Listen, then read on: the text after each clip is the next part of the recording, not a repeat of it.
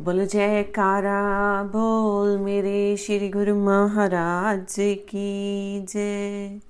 श्री परमहंस अद्वैत श्री ग्रंथ, श्री प्रथम पाशाह जी का जीवन। तेरी से आप तेरह अक्टूबर 1915 को आगरा पधारे। आगरा से जयपुर गए।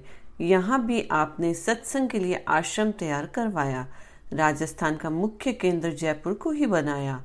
आपने सत्संग वृष्टि से जन जन के अंदर एक जागृति ला दी सत्य पथ दर्शाकर भूली भटकी मानवता को सन्मार्ग पर लगाया। पुन आपको टेरी निवासी लेने के लिए आए। तब आपको हाट से होते हुए टेरी पधारे। श्री परमहंस दयाल जी टेरी को अपने वचनामृत से लाभवंती कर रहे थे। आपकी महिमा आसपास के क्षेत्रों में फैल गई।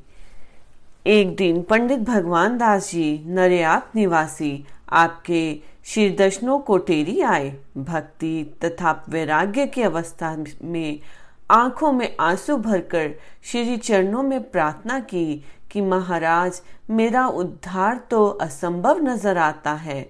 मैंने ऐसे ऐसे कार्य किए हैं जिनका वर्णन नहीं किया जा सकता। लाखों जीव शिकार में मारे हैं और क्या क्या विनय करूँ? जब उनके संबंध में सोचता हूँ तो निराश हो जाता हूँ। श्री परमंश दयाल जी ने उन्हें धैर्य देते हुए फरमाया कि अब आप उनका कोई भी ख्याल दिल में ना लाएँ और निरंतर भजन अभ्यास करते जाएँ। आपका अवश्य उद्धार होगा। देखो, वाल्मीकि जी डाकू थे। उन्होंने अनेकों मनुष्यों का वध किया। राम राम की जगह मरा मरा जपा।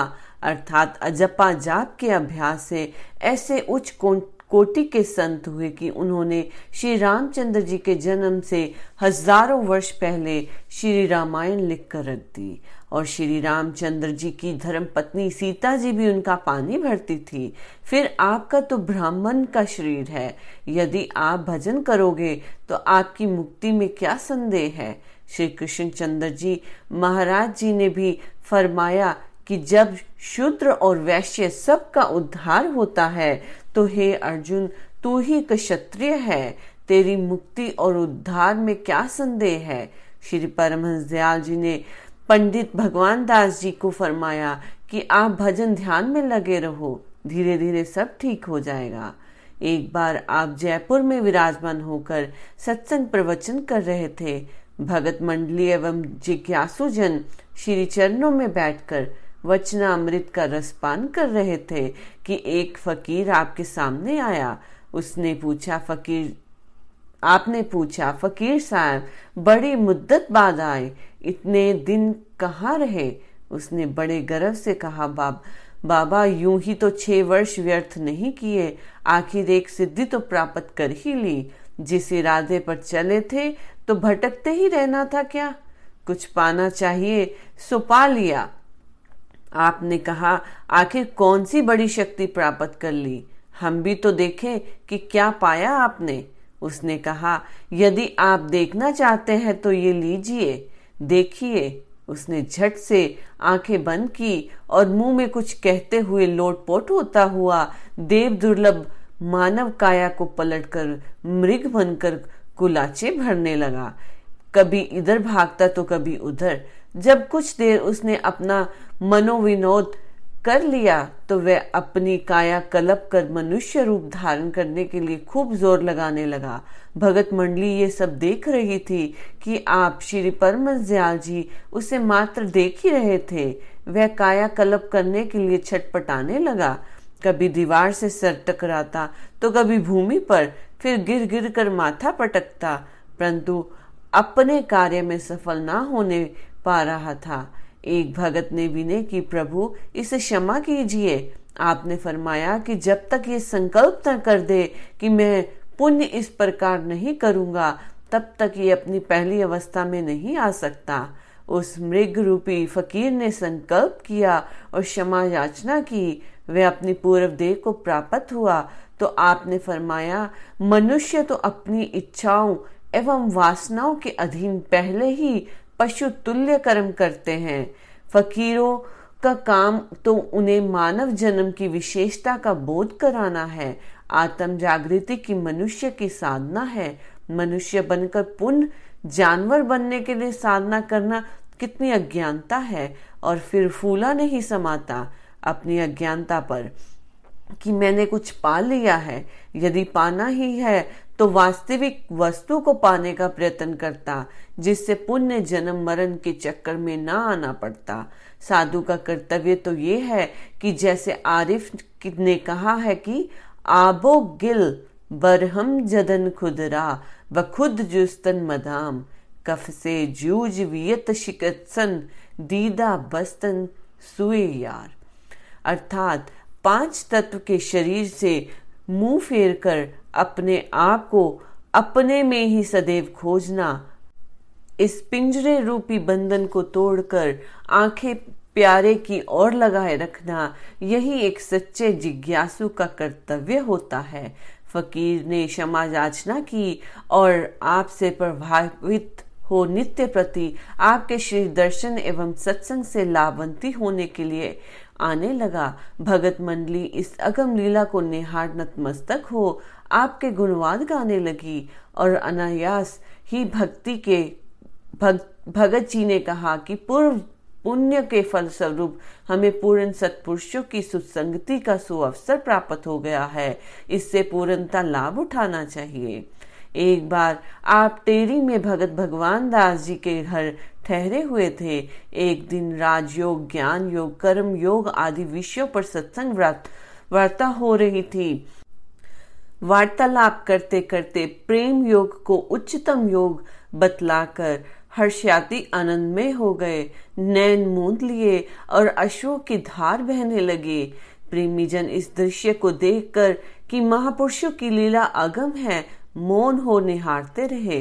परंतु नंदलाल, भगत जी तो मानो इस दिव्य रूप को निहारने में आनंद मगन हो, समाधि स्थित हो गए।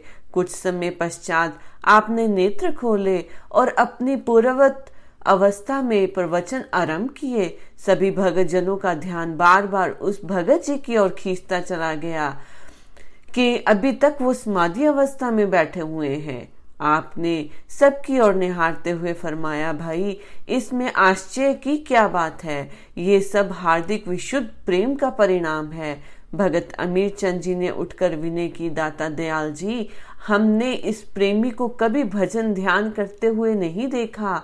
तो इसे समाधि अवस्था कैसे प्राप्त हो गई? आपने फरमाया, प्रेम का नियम ही यही है, जो दिल की तारों को झंझना कर आनंद के राग गाने लगता है। उसी राग में स्वयं को विलीन कर देता है और परम पद को पा लेता है, जहाँ पर योगी तापस सिद्ध साधक हज़ारों जन्मों तक भी नहीं पहुँच सकते। सबने पढ़ा सुना तो है, परंतु अनुभव के बिना उस गति को कौन जान सकता है?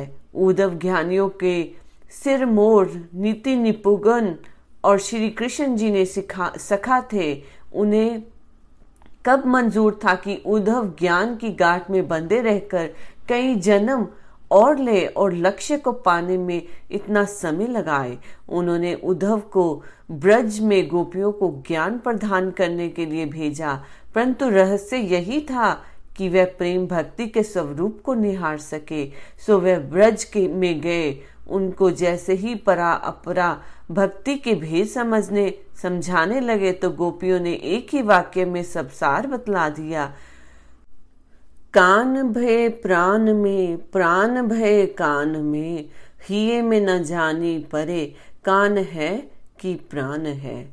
संस्कारी जीव ही सत्पुरुषों की शरण ग्रहण कर इस तथ्य को समझ जान सकते हैं। ये तो दिल का सौदा है। जितना कोई देगा, उतना ही लेगा। अच्छा तो भगत जी, इस प्रेम का प्रत्यक्ष प्रमाण फिर कभी आपको देखने का सौभाग्य प्राप्त हो जाएगा।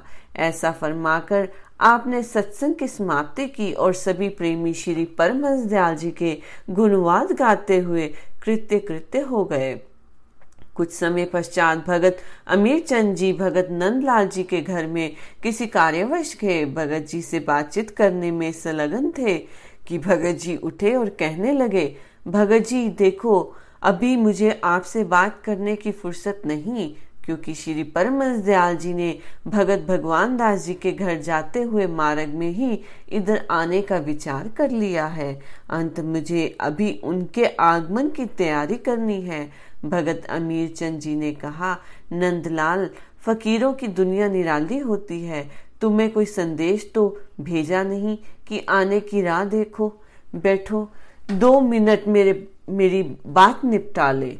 भगत नंदलाल जी ने कहा, वाह भाई खूब कही, वो तो आधे रास्ते तक पहुँच चुके हैं और इधर आने का इरादा है, सो मुझे अब इस काम धंधे की बात की ज़रूरत नहीं। देखो भगत जी, अब तो वो गली में भी पर्दापन कर चुके हैं। अभी अभी उनके शिर दर्शन आपको भी हो जाएँगे और मुझे भी। भगत जी तो हैरान हो गए कि आज का प्रोग्राम तो भगत भगवान दास जी के घर का था। श्री परमहंस दयाल जी, उसी समय में उधर कैसे आ रहे हैं?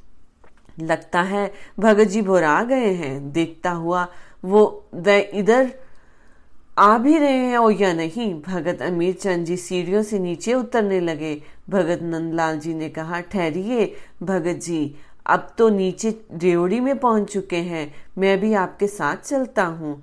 जब वे दोनों नीचे उतरे तो देखते ही भगत अमीर चंद जी हैरान रह गए कि श्री परमंश दयाल जी ड्योड़ी में खड़े थे। दंडवत वंदना कर स्वागत, सत्कार से उन्हें ऊपर ले गए। भगत अमीर चंद जी ने श्री चरणों में विनय की, प्रभु, क्या आपने नंदलाल पर कृपा कर इसके दिव्य नेत्र खोल दिए हैं, जो घर बैठे ही जान गया? श्री परमहंस दयाल जी इधर आ रहे हैं, मार्ग में हैं, अब यहाँ पहुँच गए हैं। आपने कहा, भगत जी, ये इसके हार्दिक, विशुद्ध प्रेम का परिणाम है। घर गृहस्थी के कार्य व्यवहार करता हुआ भी ये हमारे ध्यान में विभोर रहता है। जब दिल दर्पण बन गया तो उसमें प्रतिबिंब नज़र आएगा ही। हमने आपसे कहा था कि प्रत्यक्ष प्रमाण मिलेगा, वही प्रमाण आज आपने स्वयं देख लिया। अंत दिल को प्रेम भक्ति में रंग लो, पुण्य संसार में रहने का आनंद लो। यही जीवन का सार है और यही जीवन का लक्ष्य है। भगत जी ने श्री चरणों में दंडवत कर प्रेम भक्ति की भिक्षा मांगी। श्री परमहंस दयाल जी ने मुस्कुराते हुए आशीष दी। बोलो, जयकारा, बोल मेरे श्री गुरु महाराज की जय। बोलो, श्री परमहंस दयाल जी की जय।